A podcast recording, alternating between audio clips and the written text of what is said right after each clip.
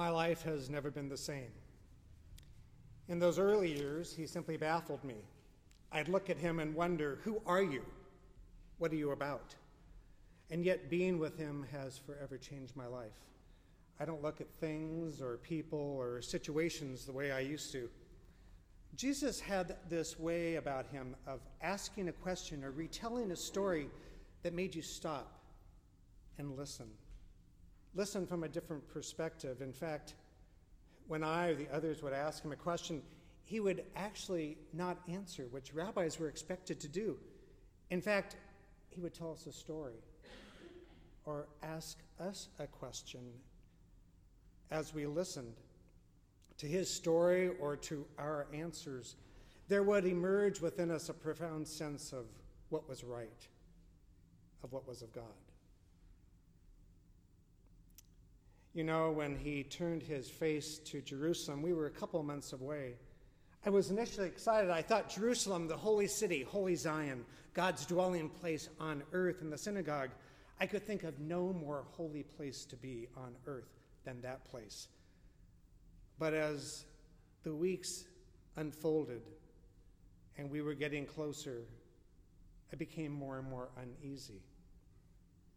A couple of occasions, Jesus actually spoke as Jerusalem as the, the place where the Son of Humanity, that was the title that we referred to as the coming Messiah, would be handed over to the authorities. Sometimes we wondered, talking amongst ourselves, was he talking about himself? Or was there another who was to come?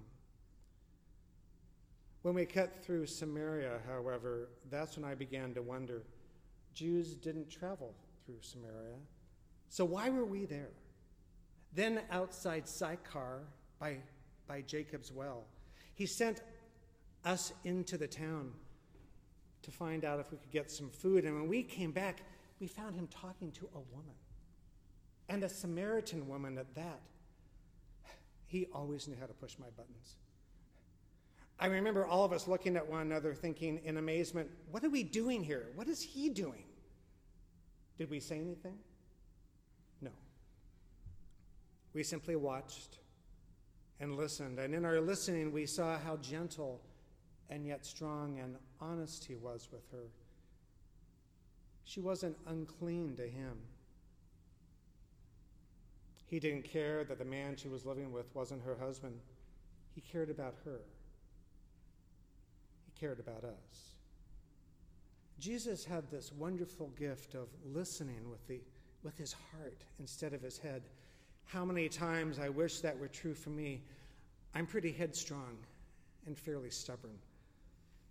After Sychar, as we continued our way to Jerusalem, going for preparations of the Passover, we began seeing powers in him that we hadn't seen before.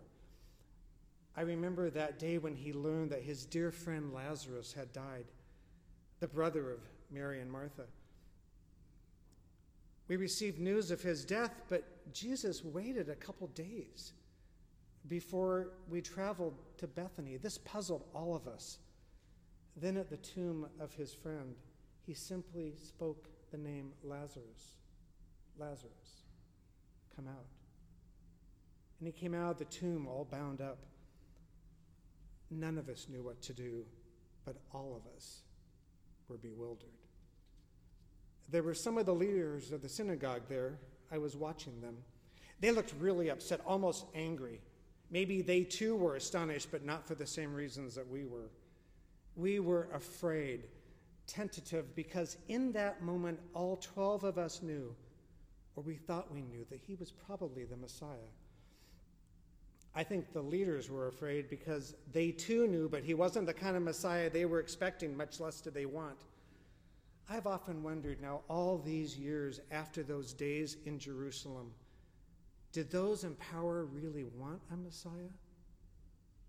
Do those in power really ever want a Messiah? After the raising of Lazarus, it became clear that Jesus needed to withdraw for a while.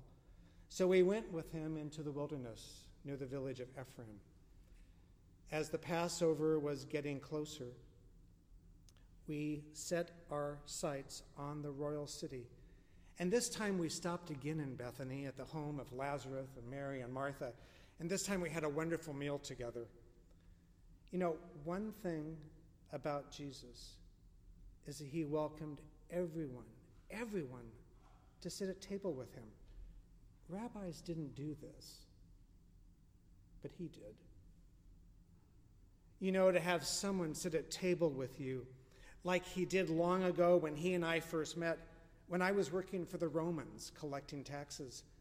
That offer to join him at table told everyone, including me, that I was welcomed, accepted, that I was loved for who I am, not what I did. He knew what he was doing. It was in Bethany during dinner when Mary took that costly oil and anointed Jesus' feet and wiped them with her hair. Boy, did that get Iscariot going. Judas was hot, ticked. He wanted to sell the oil to buy food for the poor. At least that's what he told us. But you know, we were the poor. And what happened during that moment was sacred. There was something pure, holy about it. Then the rabbi said something very odd Leave her alone. Let her keep it for the day of my burial. The poor you will have with you always, but you will not always have me. I had no idea what this meant. How I wish I had listened to those words more closely. But none of us did. The next day, we were right outside Jerusalem. We were going down from the Mount of Olives into one of the gates, and we had heard that on the west side of the city, the Roman governor, Pilate, he too was entering the city. But as we approached, many people cut palm trees and threw them in front of us on the road, yelling, Hosanna! Hosanna! Blessed is the one who comes in the name of our God. Hosanna in the highest. And when I heard them crying, Hosanna, which means save us, it's a prayer, I remember what Jesus said months and months earlier when he was crying, lamenting over Jerusalem. Jerusalem, Jerusalem, he said, the city that kills the prophets and stones those who are sent to it. How often have I desired to gather you, your children, together as a hen gathers her chicks under her wings, and you were not willing.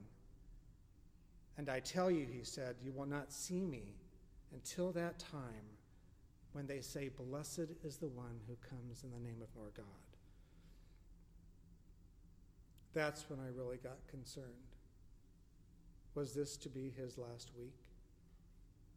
I quickly buried those thoughts within me. I couldn't deal with it. There was too much for me. How I wish I had. Would things have been different? It's been five years now after those horrific, life wrenching, life changing days in Jerusalem. How I wish I had listened better but the events unfolded probably the way they were supposed to, even with my denial in the courtyard. I was so afraid. I was so afraid when they asked if I knew him. And I denied him. And he had changed my name to Petros, rock. Yes, some rock. One thing I remember about my rabbi, my teacher, is that he was a servant. He served God, but he also served us.